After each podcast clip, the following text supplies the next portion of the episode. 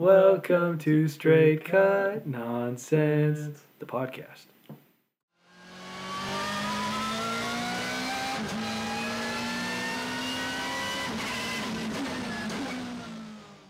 Hi, James. Hi, Spencer. Welcome to episode five of Straight Cut Nonsense, which is also the first episode that we have tried to record remotely. Yes, so uh, don't sue us if you get uh, tinnitus from a terrible recording. yeah, yeah. Well, we'll see. This may never even see the light of day. Who knows? It might be terrible. Yeah.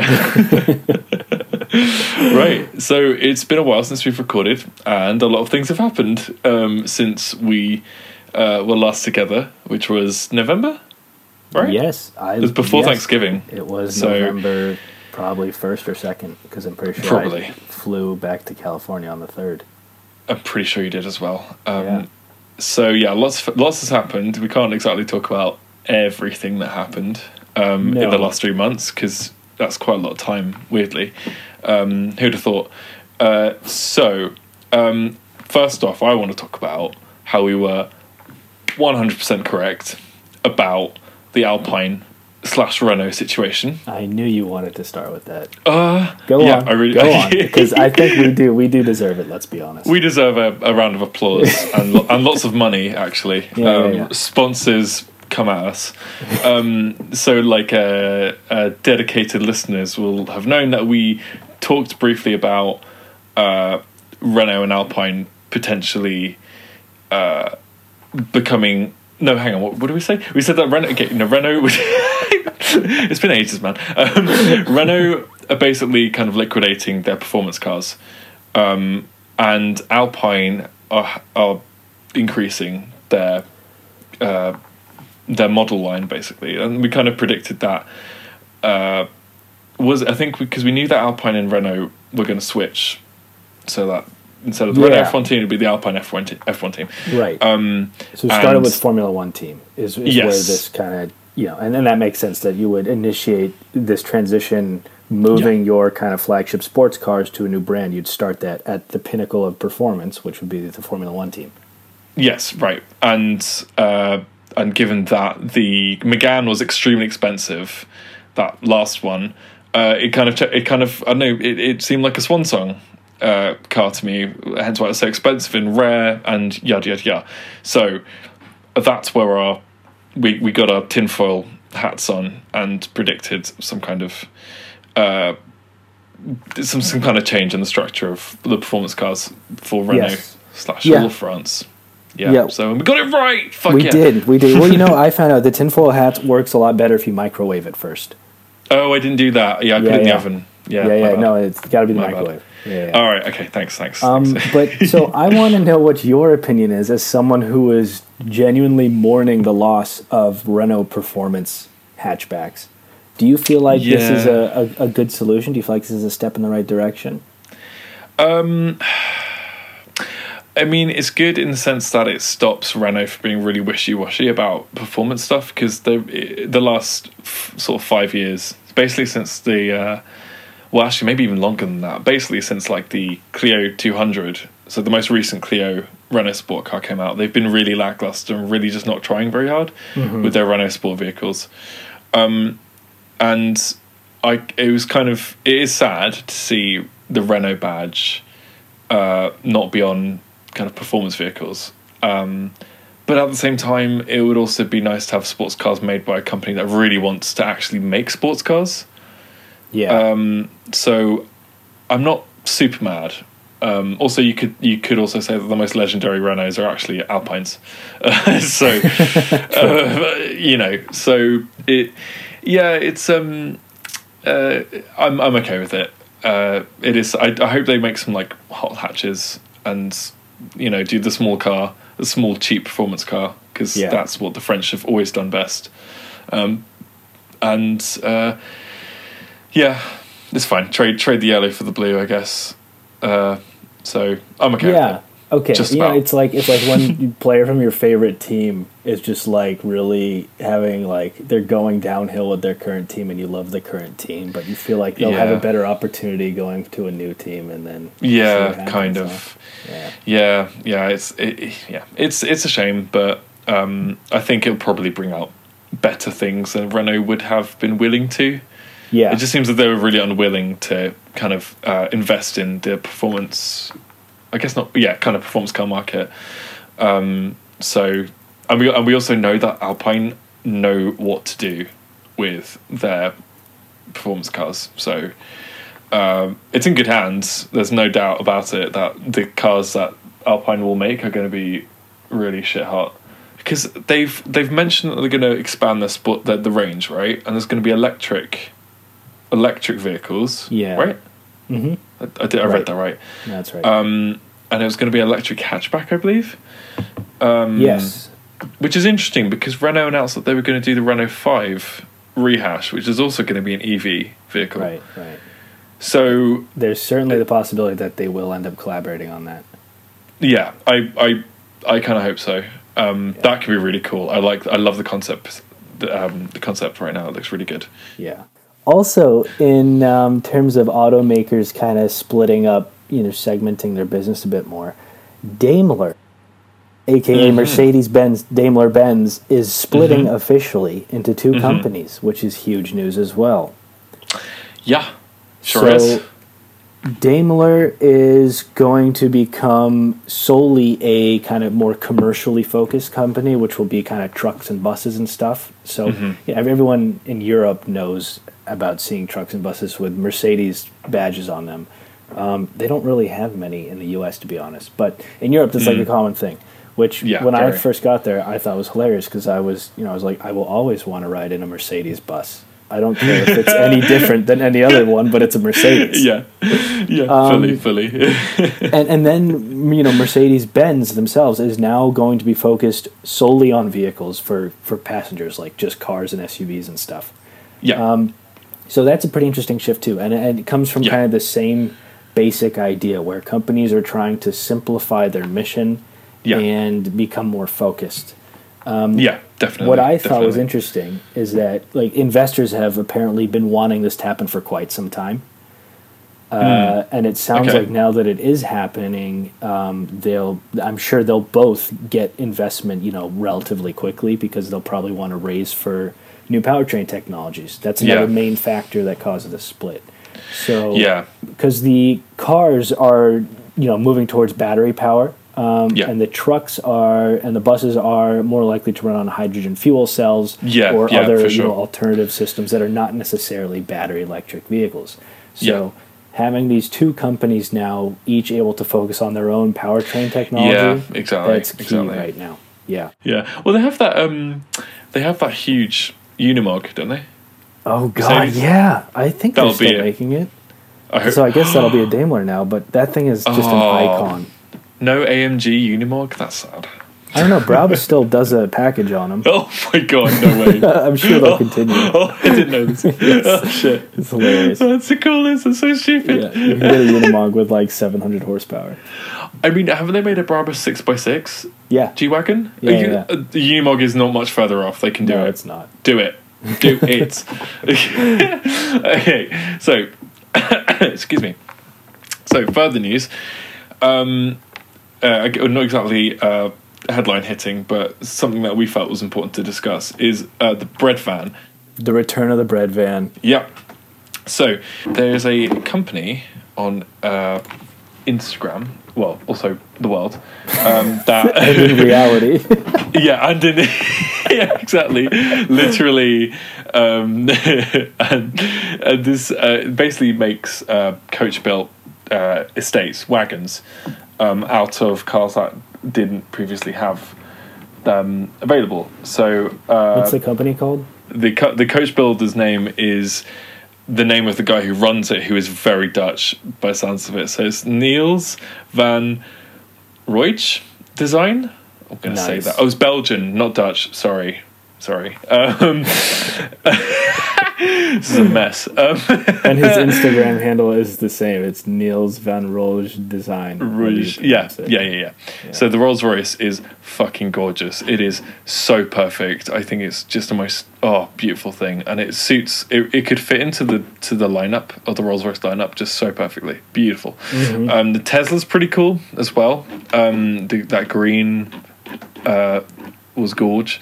Yeah. Um, and now the most recent project they've just I think they've just completed is a bread van homage using the Ferrari 550. Mm-hmm. Um, I was quite excited about this for a while, and then I saw it. More specifically, then you saw the front. Yeah, yeah, and I was like, ah. So, by homage, they don't just mean, you know, make an estate version of the 550. They mean literally take the design cues from the bread van and slap them on a 550. Hmm. yeah. And I'm not sure it's so successful, to be honest. Um, the I I really just wanted it to be a simple estate, and um, it, it well, not even that, right? With the shooting brake, because these are this is a two door to begin with. Yes, you, right. Sure, sorry. sorry just like the original 250 GT bread van, which was yeah. originally done as like kind of an aerodynamic study. Yeah. Um, before they had you know computer aided design and and you know, like thermodynamic uh, simulation programs. Right. Um, but that idea is amazing to recreate one of the most iconic classic Ferrari race cars of all time. Yeah. Yeah. I just I agree with you. Like I, I don't think that it looks cool to me from like the rear angle and from and the, the side. I yeah. love the side profile, but yeah, I was a bit um huh, uh, by by the face. Yeah. Anywho, that's enough of ramblings for the news, I suppose. I suppose. Well, yeah. Yes. Right. Well, kind of, because we wanted to talk uh, uh, about the new the Tesla. The segue. Yeah, the segue. This, yeah, this is the connector. Literally saying it to listeners. Yeah, how could you fucking forget? Um, so uh, Tesla have just have announced uh, its new drivetrain, which is the Plaid. Um, is there a reason why it was called the Plaid? Yes. Why? Tell me. Have you ever seen the movie Spaceballs? Yeah. Oh. Okay. okay. Okay, right, that's cool. Um, right, so it's basically a 1006 horsepower drivetrain that's going in the Model S first, right? Or yeah. Model X? Model S and X simultaneously. Both at the same time. Yeah. Smoosh. Um, and uh, if you didn't think your Tesla uh, P65D or whatever uh, was fast enough, now there's a solution via 1000 horsepower in a fucking saloon. Um, so this leads into our discussion topic for the week, which is super saloons, one of the most beloved uh, kind of sectors of uh, performance cars that there is. I think. Mm. Um, I agree. Yes, it's like cult following, rightly so. Um, so we're going to talk about Tesla and EV uh, a bit later on, um, but Ooh, for nice now, foreshadowing yeah, I just you know keeping people on the table. um, so uh, we're going to start off with a definition and background because it's actually kind of it's it's not actually kind of simple to define the super saloon as we found out last night. Yeah, we found uh, that out uh, while we were trying to make the list of the greatest super saloons. yeah, huh? Yeah, it was really funny. Yeah, I mean, so what we realized was uh, when the, when the Super Saloon came about, it wasn't like there had never been a fast four door before then. Mm-hmm. But there's a certain ethos, I think, that kind of defines the Super Saloon, which is kind of a, a wolf in sheep's clothing. Mm-hmm. Mm-hmm. And that really started uh, with the E28 M5 that BMW produced in the mid 80s, mm-hmm. where yep. they effectively took a race engine uh, out of the M1 supercar and put it in their little five series midsize sedan. Yep. And that Sick. that was that was the first M5. So it was the kind of first ever M treatment also. Mm-hmm. Um, yep. in it, like at that level to a, a normal production model yeah. BMW. Yeah, because the M1 came before that, but um, obviously that was its own model. The whole range was just the M version, but this was a fairly standard uh, sedan, family sedan um, that just had a fucking racing engine in it. Yeah. Oh, it's so cool, dude! Thank God, thank God for Germans in the eighties. Eighties Germans are just the, the most wicked. yeah, probably there was so much beer fueling these creations. I oh god, and so much rule breaking. I can imagine as well. Right. So and that you know, I think one of the, the coolest things about this car is that from the outside, it didn't look significantly different. No. Uh, it didn't really look different at all to Mhm. a you know like a 518 diesel, like a the Yeah. run of the mill kind of you know basic model. It had Uh-huh. larger wheels, uh, larger rims, only because it needed Yeah. slightly larger brakes. Right. Uh, that was pretty much it. I mean, it's like the Mm-hmm. ultimate understated road going missile. Yeah. So this kind of takes like the Golf GTI recipe that we talked about in the hot. Uh, was it the hot hatch episode?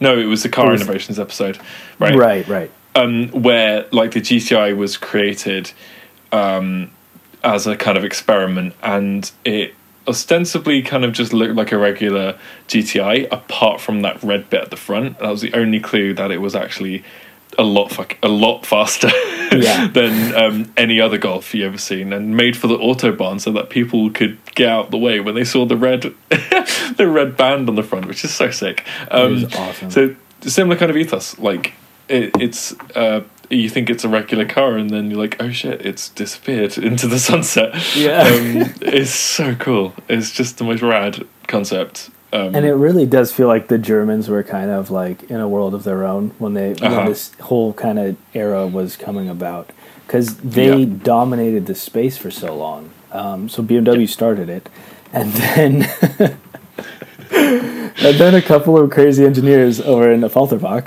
uh, known as AMG, decided to do the same thing to a what is normally kind of a Mercedes taxi almost.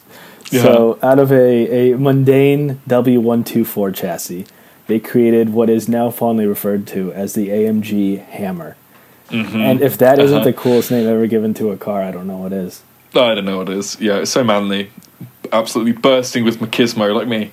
Um, um, obviously, uh, yeah. This is um, so we we were um, kind of struggling with this one for a little bit Because I couldn't um, find anything else like concrete about it, which kind of yeah, that's it's the best explanation of it, right? It's like this weird mystical unicorn. It is a unicorn. Um, It was Um, effectively a uh, option, right? That you could basically Ye- spec from AMG. yes, Because this Yes. is from this is from before AMG was actually part of Mercedes. They were a separate Yep. tuning company. Yeah, Um, yeah, So it would be like taking your Porsche to you know RUF or something like that. yeah. Basically, yeah, yeah, yeah, for sure. So they fitted the W124 chassis uh, E class with a six liter V8, and they Mm-hmm. created a 190 mile an hour sedan that looked like a taxi. It's so cool. Although I, guess it did, doesn't- given that insane body kit it had on it. I. I was about, I was about Yeah. to say, like, like it, with those black wheels, the the dark grey body, there's the sick, the sick uh, uh, wheel arches. It's just like it, it looks evil, like Yeah. absolutely evil. Like if they ever remade those like horror films in the '60s where they tried to make a car like a demon. Do you know? Do you remember those Oh, like yeah, really yeah, stupid films? yeah, Yeah, like- this this would be like a front row contender for 100%. like a a, a a a personification of the devil as a car. yeah. It's And so they cool. did. They did the. Uh, I think they only made like 30 of these things, so they're super yeah, rare. yeah. They're super they, rare. Yeah, yeah. They did coupes, which I think is the best looking variant. I think so too. They I did a think so couple sedans, and then you said you found that they did one wagon prototype. Yeah. So um, there in uh, there's a video on uh, uh, Petrolicious uh, where they cover this. Basically, uh, someone from Canada took uh, a diesel uh, variant of the uh, of their of their Mercedes and then gave it the hammer treatment by sourcing an engine. Um, I'm not sure if it was actually from a hammer or if it Oh, was okay. basically the same V8. But so that one was like a homemade recreation. Basically, yeah, yeah, yeah. So um, it's it's Hammer in spirit because it, it it was trying to be as faithful to the Hammer concept as possible, but it was it's uh, a, a custom job, um, and it costs one hundred ninety thousand Canadian dollars to Oof. convert. Uh, and worth every fucking penny, if you ask me. It's so sick. It's so cool. Um, so yeah, I, you, you're going to need to talk about this next vehicle Okay, because you basically have this, but not quite, but almost. so, um, basically, the next car, BMW was just on a roll at this point with, with the M division. The E34 5 Series replaced the E28 5 Series, mm. and that generation M5 was significant for a couple of reasons. Um, it was the last hand built M car, which I think is pretty cool. No shit. The M5s, uh, the E34 M5s were actually hand built. Wow. Um, the cool. it was the last version of that car to use that kind of motorsport straight six engine. Mm, mm. Uh, and then you know by its final years, it was a 3.8 liter, putting out I think 340 horsepower. So pretty mm. good for the mid 90s. Um, yeah. And yeah. it just it was the coolest engine ever. Like individual throttle bodies. It's it's basically the E46 M3 engine uh, minus you know 10 years of technology and with a little more displacement. So right. that's one of the coolest things ever made. But yep. that was again, you know, they, they very much stuck to the kind of theme of minute physical changes, and then everything mm-hmm. was just under the surface, like all new suspension, brakes, the engine, obviously, gearbox, exhaust. Mm-hmm. All of the things that actually changed how the car drove were unique to the M5, and the rest of it was more or less standard 5 Series. man. What a time. Yeah. What a time. Sad. uh, okay. Um, and when we talked about the fact that you have an E34. I do. Uh, I, have, I have a 535i. So I have a straight six, three and a half liter single overhead cam instead of the dual overhead cam 3.6 or 3.8.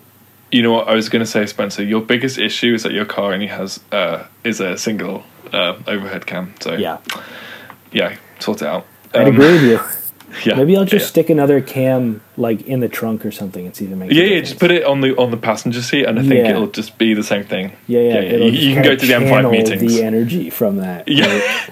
Yeah, yeah, yeah, yeah, tight, tight, tight, Yeah, we got you. I got you back. Uh, so, um, this is where Britain steps in oh. with oh, uh, with um, the equally legendary uh, and not reproduced in any kind of form, sadly.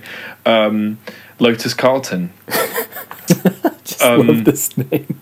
He's so stupid. I love Dude, it. All I think about is Carlton from Fresh Prince of Bel Air. Named after him. Crazy. Stupid vehicle. Um, so basically, it's a Vauxhall Carlton that was been that was given the uh, once over by uh, Lotus. Uh, so, uh, well, kind of like it's the once I mean, or it's, twice it's, over. Yeah, I mean, it's hard to really think of this car without just thinking about its all engine. A bit like the first two first two M5s. It's kind of okay. It's not all about the engine, but that is kind of the key distinct factor in what makes this not a Vauxhall Carlton is the fact that it's got this fucking massive straight six. Um, it, wait, it's a straight six, right? Or yeah, is it V6? Twin turbo straight six. Yeah, yeah. Like, right, making hell? making three hundred and seventy horsepower, and yeah, they it's stupid. I love it so much. It I mean, absolutely insane. It was faster yeah, so, than the M5. Yeah, yeah, yeah. yeah. Um, so the and I think what what what, what its key kind of uh, statistic was that it it had a claimed top speed of around 180 miles an hour, and I don't think anyone ever got that because they were too scared to get up to that high speed.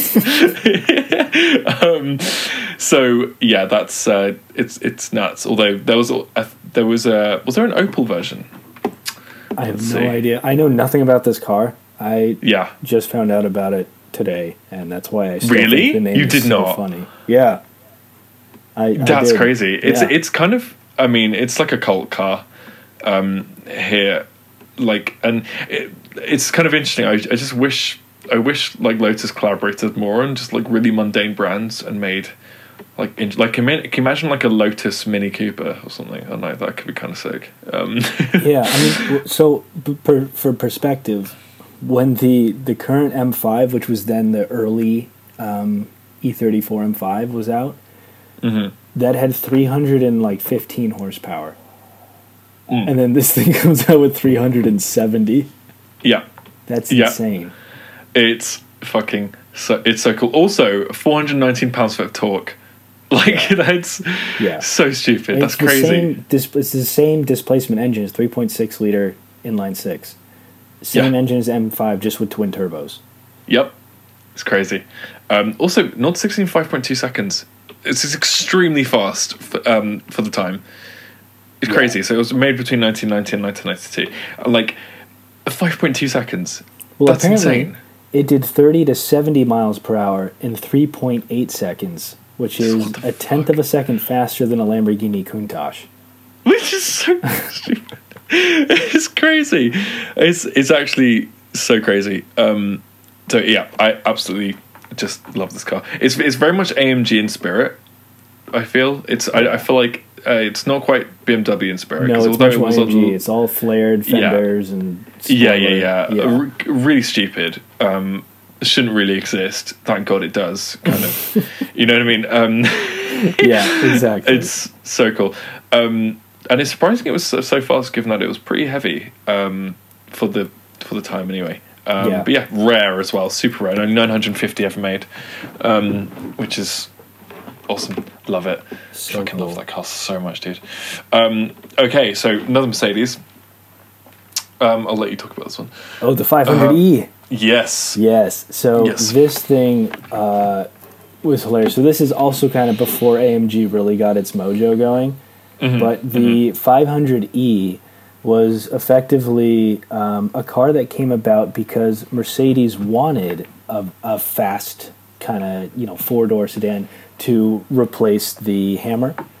Mm-hmm. But they didn't have the time or expertise to build such a car at the mm-hmm. at that moment. So what yep. they did was they commissioned Porsche to effectively design and assemble this car for them. So right. the Mercedes 500e has the V8 out of the then generation SL, um, uh-huh. shoehorned into this chassis, which was never originally designed for a V8 engine. Uh, and, and Porsche actually yep. ended up building these cars for Mercedes. And Crazy. it's like one of the coolest stories ever behind. And it was, again, it's a very limited edition run, very rare. Um, and sadly, they were only available with an automatic gearbox. But right as a concept, and those like those enormous flared fenders on an otherwise kind of you know standard E class body, I think just uh-huh. looks amazing. Yeah, Mercedes like I feel like they design their cars with the with the idea of like okay, what will this look like with uh, flared wheel arches? Like I feel like that's the central point, and then they design around that. Yeah. And I think they still do that. Um, that's probably what Corvette does too for the Z06, huh? Yeah, exactly. Yeah, like we talked about. yeah. But it also is interesting to know that, like, um, aside from the BMW cars we've talked about, all of these super saloons um, were either side, like, were either commissioned, made by someone else. So the Lotus Carlton is a Vauxhall made by Lotus. This is Mercedes made by Porsche, and then the Hammer, which is uh, kind of aftermarket but kind of not. You know, it's a weird middle ground. Um, and it's interesting that BMW they originated the formula and but they were still like yeah this is our car. We made this. This is like they fully owned the uh, the performance of the car and the fact that it was their product. I think it's just so cool. Love being I love old BMW who doesn't? Yeah I know. Um, it's badass. It's sad yeah. Yeah manly tears were shed. Yeah. Uh, so yeah, this, this, like this was you know this era in the late '90s, mid '90s. They were kind of ramping up, um, mm. ter- and it was pretty much you know all in Germany at that point, apart from mm-hmm. the Lotus and a couple other scragglers. Um, mm-hmm. But then we hit what I think are kind of the golden era for yeah. the super saloon, right? The yeah. the the early to mid two thousands is where things yeah. just kind of like got perfect because um, we had the E39 M5 now, right? Yep. So the, the E39 BMW 5 Series chassis yep. with a brand new uh, V8 for the first time, still naturally yep. aspirated, still individual, you know, throttle bodies, amazing car. Um, a lot of people would consider that the best M5 ever made. Yep. Then we had uh, the definitely. Mercedes E55 with the supercharged five and a half liter V8, and then right after that, the E63 with a naturally aspirated 6.3 liter V8, which is also one of the greatest V8 engines ever made. Maybe the best sounding V8 V8 Yeah. ever. Yeah. Possibly. It's up there, definitely. Crazy vehicle. Yeah. And then at this Uh-huh. point, you know, Audi had been doing S models of the the the A6 um, sedan from kind of the late '90s onwards, but we finally got an RS6 for the first time, uh, Mm-hmm. And then a fucking twin turbo V10, Yeah. which is just Yeah. a, I mean, it's basically a, it was a Lamborghini. Uh, Gallardo Yeah. motor with twin turbos, With twin just- turbos? yeah, Like, and just the- like the- tuned for all torque. The the V10 wasn't enough. like Yeah, it uh, standard, they just were like, yeah, let's just whack on two twin tur- Like, Yeah. what the fuck? It's Um, really amazing. yeah, it's a it's super super cool. I don't know how. I don't think it was especially uh, dynamic, given the fact that it has an enormous engine, and because it's an Audi, obviously the engine is as far ahead forward as it can be. Um, it's it's the quite- four wheel drive. yeah, Yeah, the engine Um, basically was the bumper. Yeah, uh, basically. Um, yeah. Also, we should mention the M5, uh, the uh, E62. Huh? Is that the is that E60, one? E60, E60. M5. Yes, with the naturally Which- aspirated V10. Yeah. So this, this is for me. It's probably this could be my favorite of this era. Mm. Just just because of that stupid engine. it's just like I mean, it's the same as the R- RS6, except this car actually dynamically works. um, so it's it's naturally aspirated. I mean, they did they did do manual versions, uh, but I think that came, that came later, right? Yeah, so Or what they did was with the E E60 M5, they all had the same five liter V10. Mm-hmm. Um, which is yeah, I mean an amazing engine, like rev to like eight something thousand RPMs. Sounds like Uh, hell. Proper motorsport engine again. I think Yeah. probably kind of the last true motorsport Yeah. derived BMW engine actually. now that Yep, I think it. so. Um, Uh-huh. But the American market, when that car debuted, the American market was pretty upset that BMW did not offer the E E60 M5 with a manual gearbox, and it was only available with their SMG, the paddle shift transmission. Yeah, which was not anything dual clutch or anything like that. right, it was right. pretty. old school, automated, Yeah, single clutch. Yeah. Uh-huh. But um, and, and the European market hilarious- simultaneously wanted a touring version, and Right. I don't know why BMW kind of shafted both of us simultaneously. yeah. They gave like they gave each of us one thing out of the two. So the American market was the only one that got the E E60 M5 with a six-speed manual. Which makes no sense. I like know. when you think about it it. really doesn't, man. Like, like. Anyway, yeah. Um, And then and then you guys got the touring, the E E60 M5 wagon. I am so happy that we did get the, the wagon, but why? Why not the manual? Yeah. Ugh. If you had to choose between those two, which would you get? Manual. Okay, me too. manual. I, I'd have to like I, uh, yeah, because I don't think it's a practical proposition. The whole car as like because it's a V10. Also, there's known reliability issues with the I think both the gearbox and the engine. Mm-hmm. Um, I think I'd just have the manual saloon and then just get a an RS4 from the same time period uh, estate. Yes, Uh, and we yeah. were talking about like the RS4, like, um, and a couple other newer cars that were in that same size segment, and I think we should probably explain why we didn't include those in this list. Yeah, sure.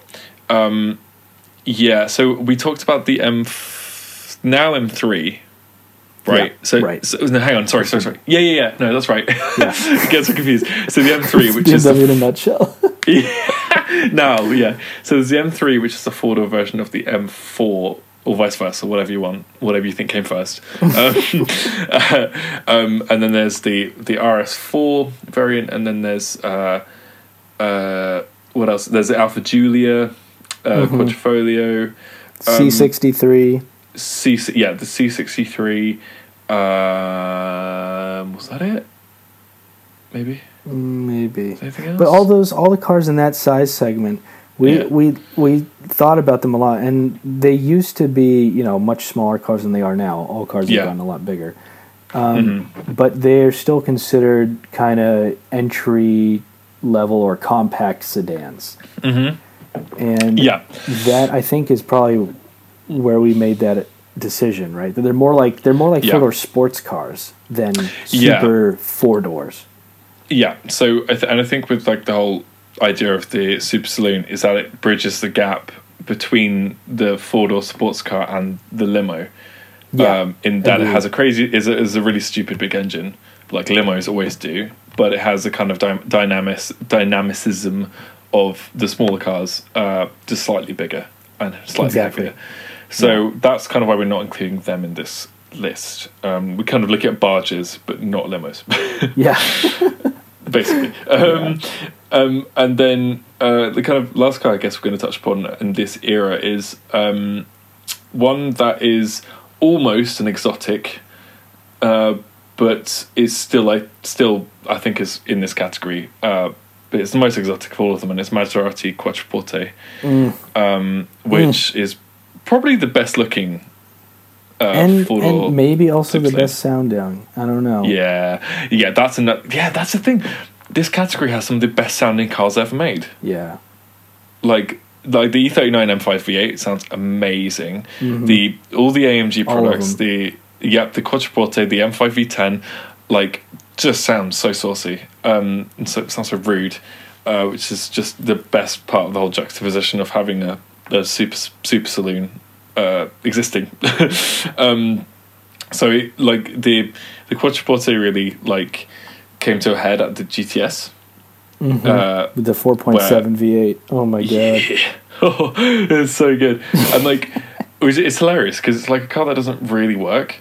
Um, and it really stood up to those like stereotypes of like Maseratis just not being made properly, especially at that time period.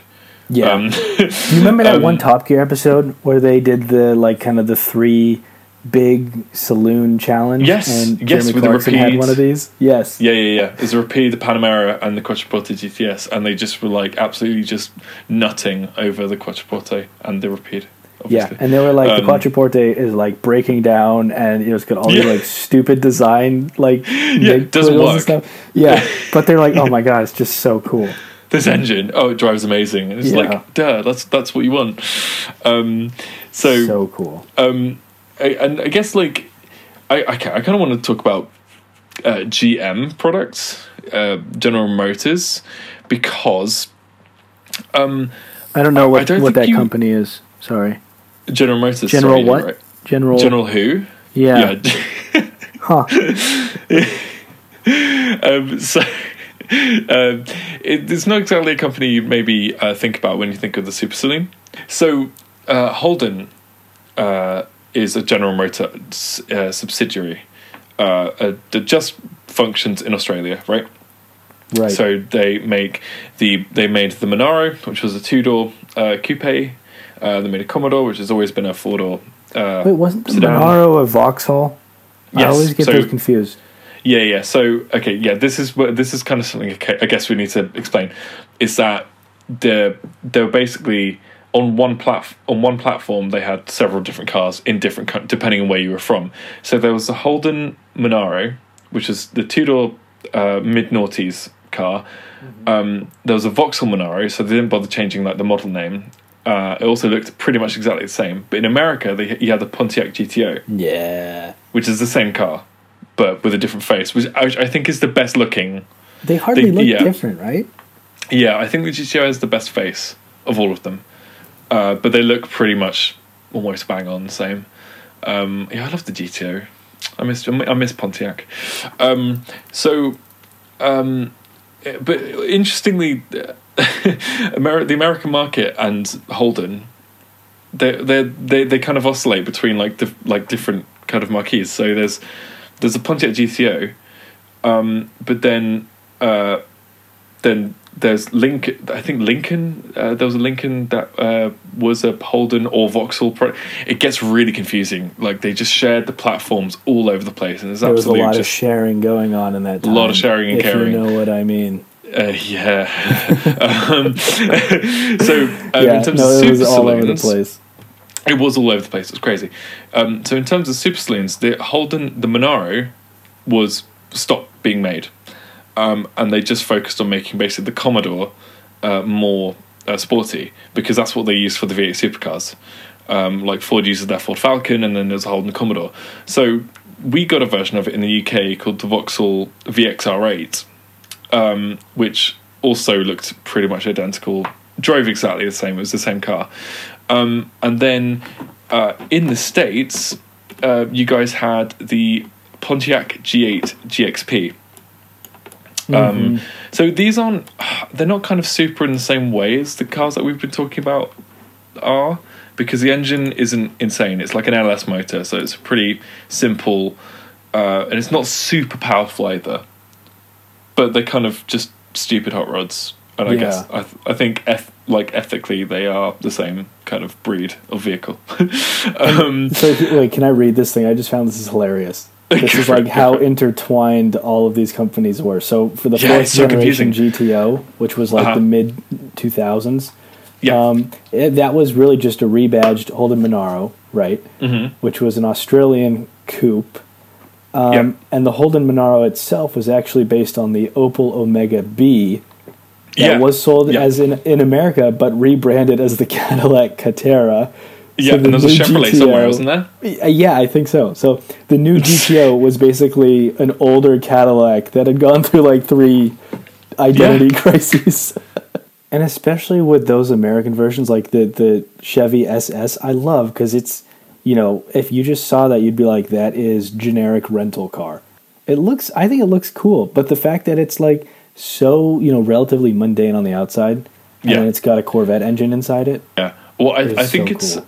I think it's more mon- it's more mundane looking than the G8 GXP. Definitely, in my minds. Yeah, um, I love that G8 I wish we had it over here, but um, yeah, such a cool car. Um, so speaking of Q cars, mm-hmm. um, we should talk about uh, a transition from Q cars to to kind of four door supercars, which is kind of where the the Aston Martin Rapide kind of sits, and we thought the Panamera as well. Yeah, that golden era of super saloons is also in a way kind of the end of super saloons that we know. Yeah, and easily defining that category yeah. as well. Yeah, because it gets really complicated after right. this. the Rapide's a perfect example, though, of like an exact moment in time when it changed. Yeah, it kind of spearheaded the change. I mean, it's literally a stretched DB9. And only just either as well. right, barely stretched. yeah, just a roof Two line. more millimeters. Not really the chassis. so stupid. I love that car. Damn it! Um, it's just amazingly beautiful, and a lot of it comes from that you know radical departure from the typical three box sedan layout, where suddenly you've got yeah. a fastback thing that looks like a stretched supercar because that's effectively what it is. Yeah, basically. Yeah, yeah, yeah. Um, so yeah, so the Panamera came in. Uh, when did when was the Panam the Panamera's been with us for a long while now. Yeah. Um, when did it come out? I was it 2011? That sounds about right. Yeah, 2010. Oh, so close. Didn't even have to look that up. Yeah. So, um, so when it first came out, it was a turd on wheels. I hated. I hated how it looked. Disgusting. You know, and as bad as it looked, as bad as it looked then, that that was like the best that they had done after decades of trying to successfully stretch a 911 into a four door. Yeah. I mean, yeah. there are concept cars going back to like, you know, the early 80s of them trying yeah. to do this. I will say, though, I honestly think the current gen Panamera, especially the wagon version, looks amazing. Yeah, it does. Oh, um, yes. The only other um, Italian car that I wanted to mention um, is that, you know, it's the Maserati Quattroporte is the only car on this list really from Italy, right? Whether it's yeah. super saloon or four door supercar. Um, yeah. There was a one-off Ferrari concept done by Pininfarina, and it was called the Ferrari Pinin, and mm-hmm. it was a four-door with a five-liter flat twelve engine up front. And had they built that, I think that would have been the ultimate 80s four door performance car. Yeah. Yeah, I mean, it, it almost looks like um, its profile is very Mercedes. Actually, yeah, it, you're um, right. It is, and it, uh, it really does not look like a Ferrari. Uh, it, it, kind of, it, I mean, it reminds me a bit of the Mondial, the for, the uh, 400 Mondial. I think that's yeah. what it was based off. Yeah, right, which makes sense because yeah. that was a stretched uh, not quite as uh, it, it, was it was two door, right? It was a, a, a, big coupe, I guess. Right. The Mondial like kind of looks like it always should have been a four door, but wasn't for some yeah. reason. Yeah, for some reason it looks wrong. Yeah, and but therefore this... it is wrong. but yeah, that Pinin, like, so there's only this one concept car created, but it sits super low on these like awesome, you know, yeah. '80s turbofan kind of wheels, and it looks yeah. amazing. So now onto the present with super saloons, and there are quite a lot of them. In fact, there's probably more on the market now than there ever have been. Yeah, we've got this bizarre mix of the. There's still a couple of the classically styled, you know, three box sedans hanging about, and there's a lot of these new kind of fastback four door GT cars as well. Mm-hmm. Yeah, ones that quite don't quite know what they are. Yes. Um, um, so we've still got the, the, the regular the the, ori- the original, the M5, mm-hmm. uh, which now comes with four drive and 600 horsepower. Yep, and um, twin turbo V8, and and I think it looks pretty awesome actually. Like in terms of styling, I think it looks better than the previous one, better than the F10. I didn't love the F10 to be honest, which is the first twin turbo V8. Right, uh, right. I don't know. It's so much more aggressive now. It works well in, yeah. brighter colors, but it's such a stark departure from that kind of Q car origins yes. that we were talking about. So you can definitely tell it is for sure. Yeah, yeah. So like the wheels are just enormous. Like yeah. are they twenty inch? I feel like yeah, they might be. So. I think they're which is 20. just fucking stupid. The press car that one of the press cars was this like like bright bright red with black you know trim. Oh yeah, like it. black grill and yeah. like black wheels. Yeah, I sick. love, I love that look. The look of that. Um, yeah. And it's weird to say like a, a, a an M5 looks good, but it really does. I think it looks really cool. Um, shame that it's full drive. I hate that. Obviously, mm-hmm. powerfully, um, or X drive, whatever pretentious bullshit. Uh, all drive system they've got. um, basically, for the acceleration stats, uh, so it can do drag races really fast. Fair enough, whatever. That seems to be all anyone cares about these days. Um, thanks, Tesla. yeah. um, and well, speak of Tesla, again, there's the Tesla Model S. Um, yeah. So which came out? When did that come out? Was that like 2014, 2013? Oh God. Because there was there was some when I was in America. Uh, 2012. Damn, yeah. they've been around a while. Been around a while. I miss them with the grill. I think they look better with so before they. With the grill.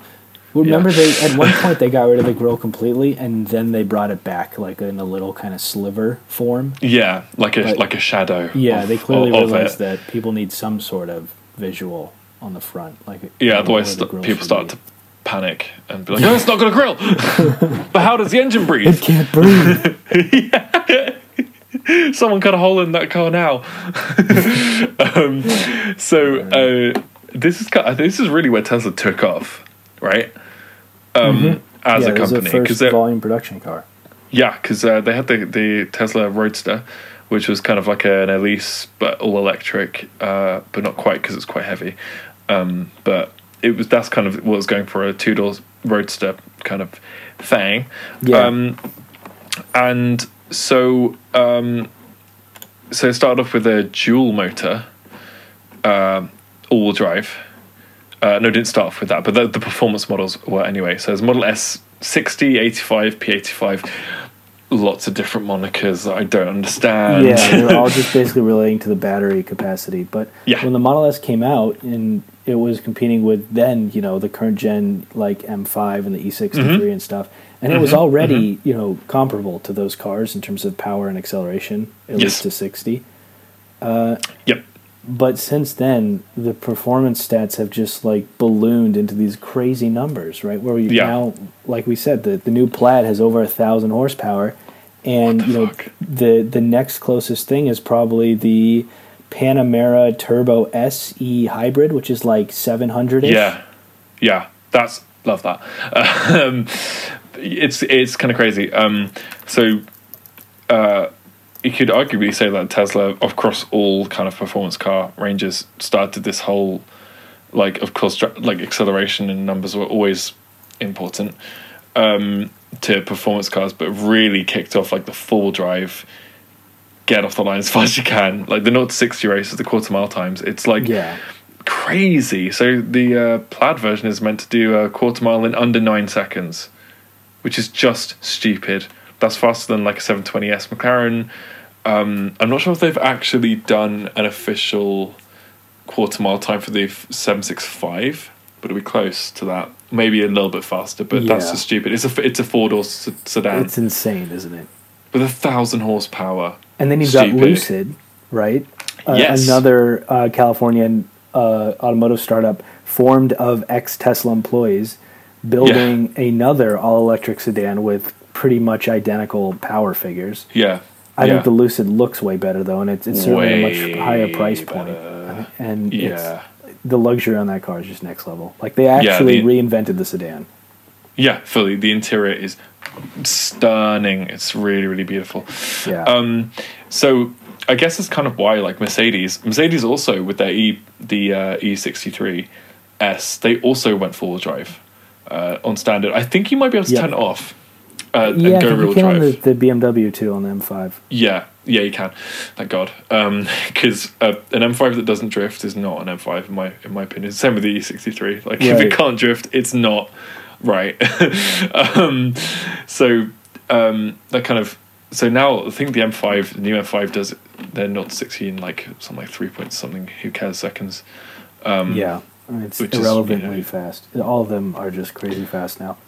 Yeah, um, and it's uh, it, and what what's kind of interesting uh, is so the origin the the origins of the super saloon is started off with a mundane car, a Q car that has a, essentially a race car engine. Mm-hmm. Um, or, or an outrageous engine that really sh- you would not expect to be there. And now the recipe's completely changed, where the car is very obviously like a souped up performance variant, but then has a fairly boring engine, a capable engine, but one that really doesn't exactly inspire uh, the same emotion, I guess, as like the original, uh, the original uh, engines in these cars. Yeah. Um, it's kind of an interesting of turning point. It is, and maybe part of it is because the the surprise is no longer there. Yeah. Because it's visually such a statement already. You're like, oh, this has got to be super fast. Yeah, completely, completely. Um, so that's kind of interesting. Um, however, uh, I think strangely the savior of all comes um, from Cadillac.